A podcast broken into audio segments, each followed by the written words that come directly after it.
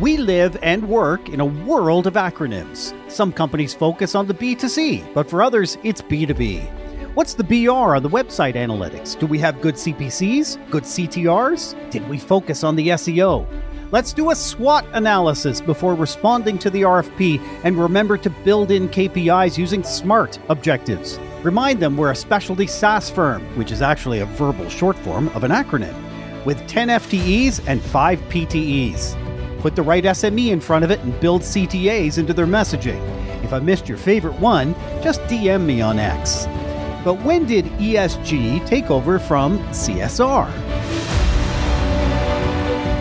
The acronym ESG, Environmental, Social, and Corporate Governance, was pretty obscure only about 10 years ago, but today it's critically important and one of the most common buzz phrases. Why? Because we, as consumers and as people, are choosing from whom we buy and in whom we invest by more than dollars and cents. ESG encompasses a wide variety of activities from reducing energy consumption and improving waste management to supporting local communities and making it easier for employees to access healthy meals. Does the company ensure it uses accurate and transparent accounting methods?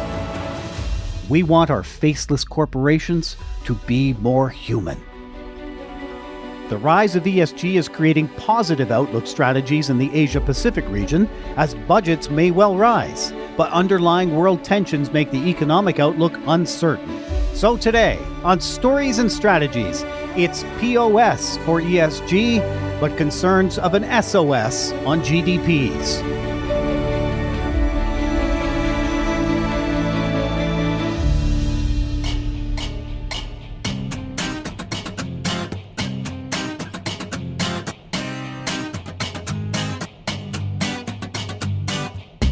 My name is Doug Downs. My guest this week is Arun Sudhaman, joining today from Bengaluru or Bangalore. This is probably more commonly known in southern India. Hello, Arun. Hi, Doug. Pleasure to be here, and very well done on pronouncing Bengaluru. I didn't roll the R. Uh, how are things in Bengaluru today? Uh, they're fine, actually. It is uh, a nice and cool morning, but it's going to get quite hot later today. Uh, and that's, I guess, something we're all dealing with around the world. It's uh, just yeah elevated temperatures. It seems. And hot for you in the winter is mid 30s Celsius or 80s um, it's Fahrenheit. No, early 30s. So about 30, 31. Um, okay. But that's unseasonable. You know, it's it's actually unusual for Bangalore to to get past 30 at this time of the year. Right. Um, so I think it's it's just another sign of of the way that climate is changing. Yeah, and we and I'm in Canada's Rocky Mountains, and um, mm. we haven't really had a winter yet. A couple of yeah, that weeks yeah. here and there, but um, anyway, that that's worrying. that's weather. Let, us hope that uh, mm-hmm. it's not a sign of bigger things, but it could well be. Mm. Arun, um, you're the CEO and editor in chief at Provoke Media, which is the world's foremost media and events platform for the public relations and communications industries. You're responsible for all aspects of content and brand development at Provoke Media, including the Provoke Media podcast, the Global PR Agency Ranking, the Influence 100, the Creativity and PR Study, and the Global PR Summits.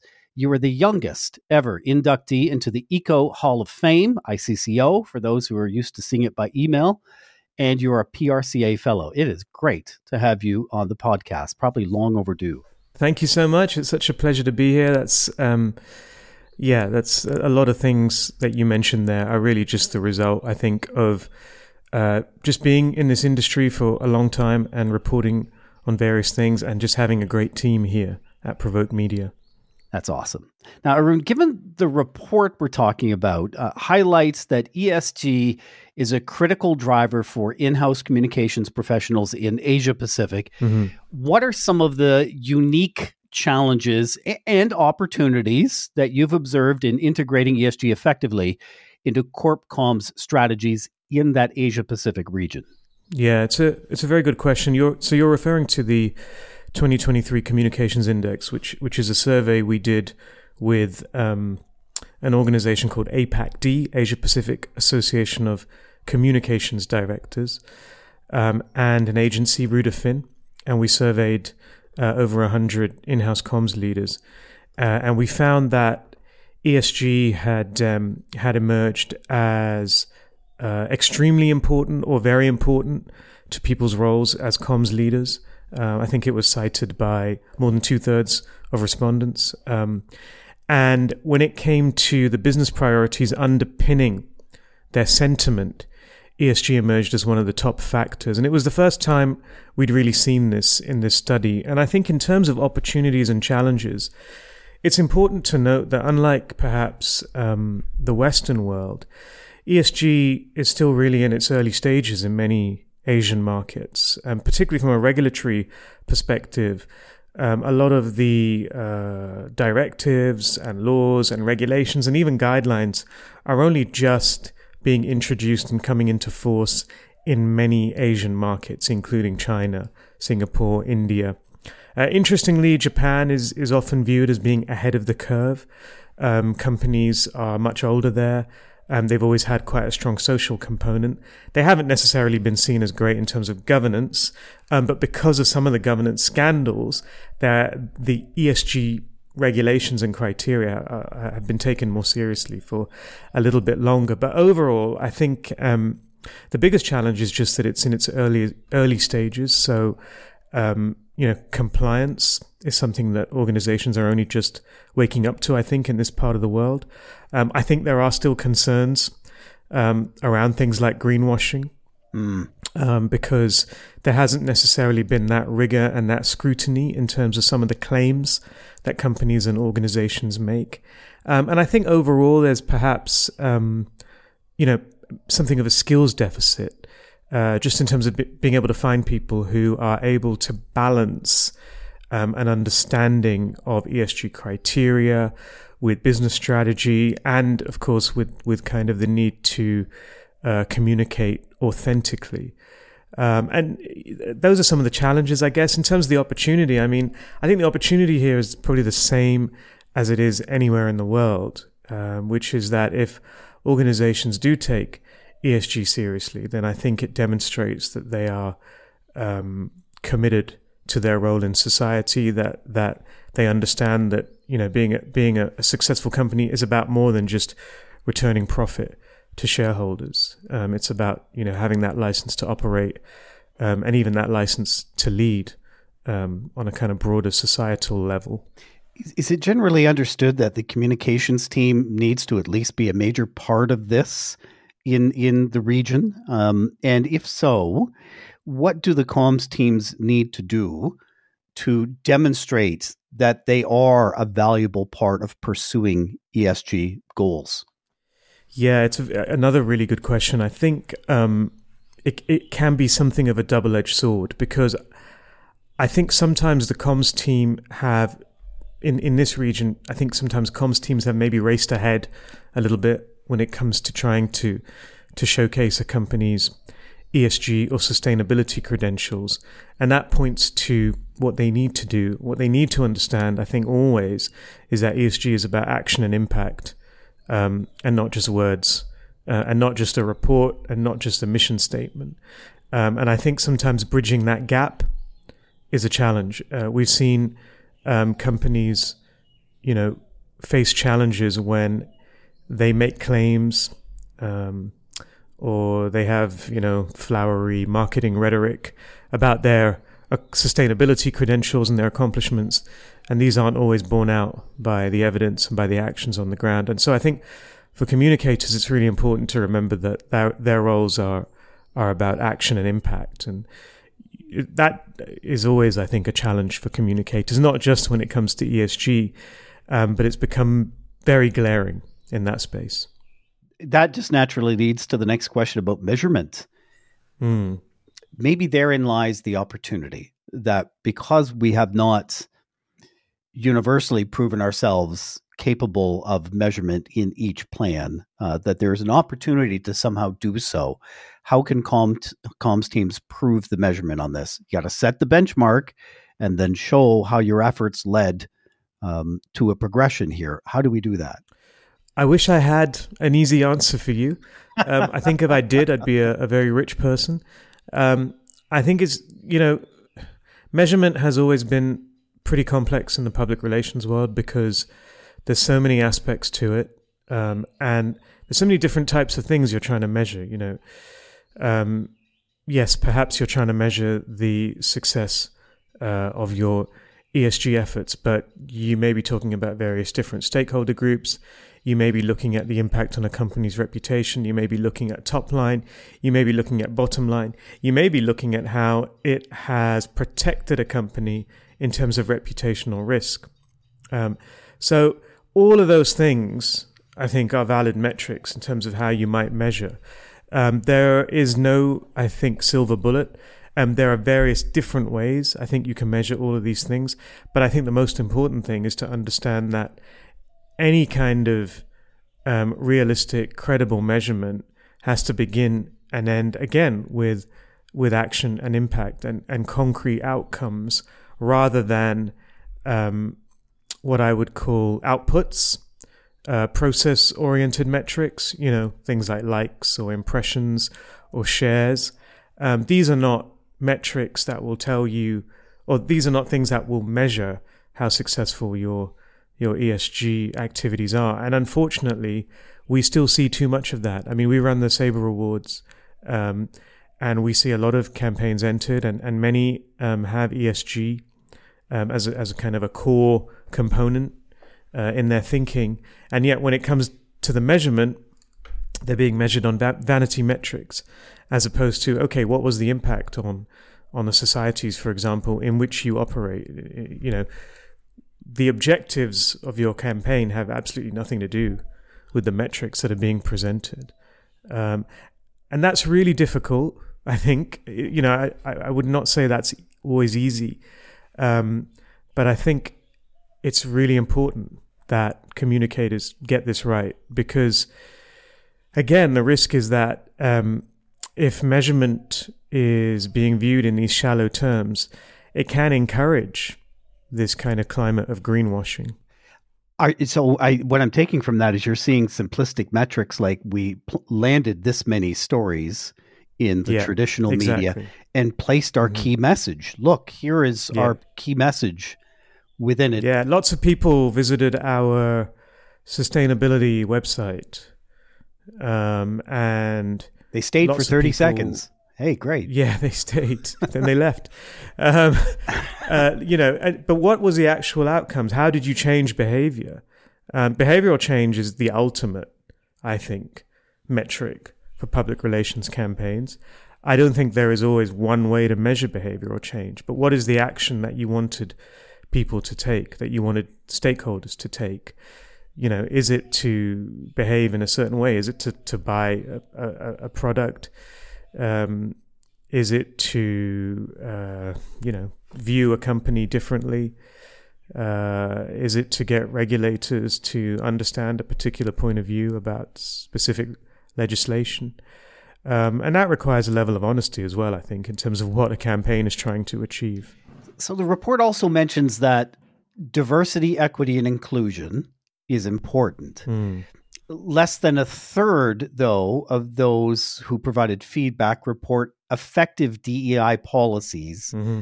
within their teams. So, so what are the barriers mm. that are preventing the implementation of these policies, and what steps can we take to overcome those barriers? Yeah, this is a big and complex question in this part of the world because um, there are a few different strands to it. I think the first of them is that many of the respondents to this study will come from multinational corporations, um, where DEI policies are often set at HQ, um, and HQ is often in the US. And what we know, um, and what everyone in Asia knows, is that DEI in Asia is very different to DEI in North America, for example. Um, and a DEI policy that's built for the US or even for Canada, for example, um, may not necessarily translate as well to Asian markets, where you know you're talking about different demographic groups often. Um, you know, for example, if I'm in the UK, we talk about uh, we talk about black and minority ethnic groups. Um, we talk about people of color. In Asian markets, you know, it, the, the, the groups and the, the minorities we're talking about can be very different. You know, in India, for example, maybe it's about caste, maybe it's about education, uh, maybe it's about colorism, right? So it's about understanding that and localizing these policies. And I don't think enough multinationals are doing that. And I think that's reflected in the, in the responses. The other thing that I think we also have to be honest about is that I'm not convinced that DEI has been taken as seriously in Asia um, as it should be. Mm. Um, and that's a bit of a generalization, but I've had many, many conversations um, with people um, in comms departments uh, and even DE and I heads um, in companies in Asia over the last few years, um, and there has there has been a something of a mentality of, well, DEI is just a US thing. You know, why does that impact me? I'm in a market where where everyone is Asian, and and you kind of think that's not really the the um, wow yeah that that's not how DEI works. Obviously, it's it's you know it's about ensuring everyone um, has an has an equal equal opportunity um, and an equal franchise, and and every single country in Asia, I can guarantee and promise you, um, has disenfranchised groups um, that that that you know are not included in the mainstream business world or mainstream society. Um, and, you know, every country in Asia requires rigorous DEI policies. So I still think that there are there are remnants of that kind of thinking. Um, I think it is changing, especially um, in terms of the younger generation uh, in Asia Pacific, and I hope it continues to change. But I think we have to be honest that that's a factor as well. How is the younger generation different in that Asia Pacific region? More I mean, I when I think of Gen Z or Alpha, uh, I think of more interconnected and probably much more globally savvy than I was when I was that age. Yeah, I think it's broadly the same in this region. Actually, I, I, I think people are are very savvy. Um, they have seen a lot. They understand a lot. I think they're far more aware of DEI challenges. Actually, um, they understand that uh, you know that there are there are lots of groups in different Asian countries that are not seen, that are not recognized, that don't have equal rights, um, and I think they're much more willing to kind of speak up about those kinds of things. Um, and I'm glad. I'm glad because it's not something my generation necessarily uh, was able to do. And one more piece that stuck out to me from the report was that with a significant portion of respondents indicating their communications functions are not effectively structured to meet the future challenges yeah. that their businesses are going to face, what recommendations do you have for restructuring or evolving those teams to better align with where the future is going to be for business? Start over I think many comms functions were built around this, you know, the, the notion of um, comms is, is just media relations. um, and of, of course, uh, it's a significant part of comms still, but I don't think it should be the starting point, really. I think, um, you know, any successful modern comms function has to realize that media relations is is kind of one channel, one aspect of broader stakeholder engagement. Absolutely. um, so I don't see why comms functions don't start over, particularly when you consider the impact of technology, and we're seeing the rise, of course, of generative AI, and how that is going to reshape how comms functions work. Um, and the other thing is, many comms functions in this region are really small.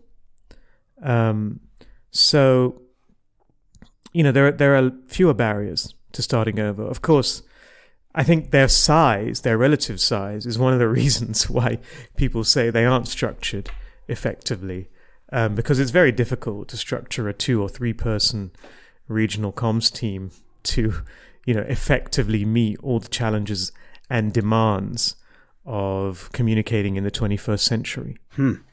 Really interesting, and, I'm I'm glad we get a chance to go over this. It, uh, mm. Appreciate your time, Arun, today. No, I appreciate yours, Doug. Thanks so much. These were um, great questions.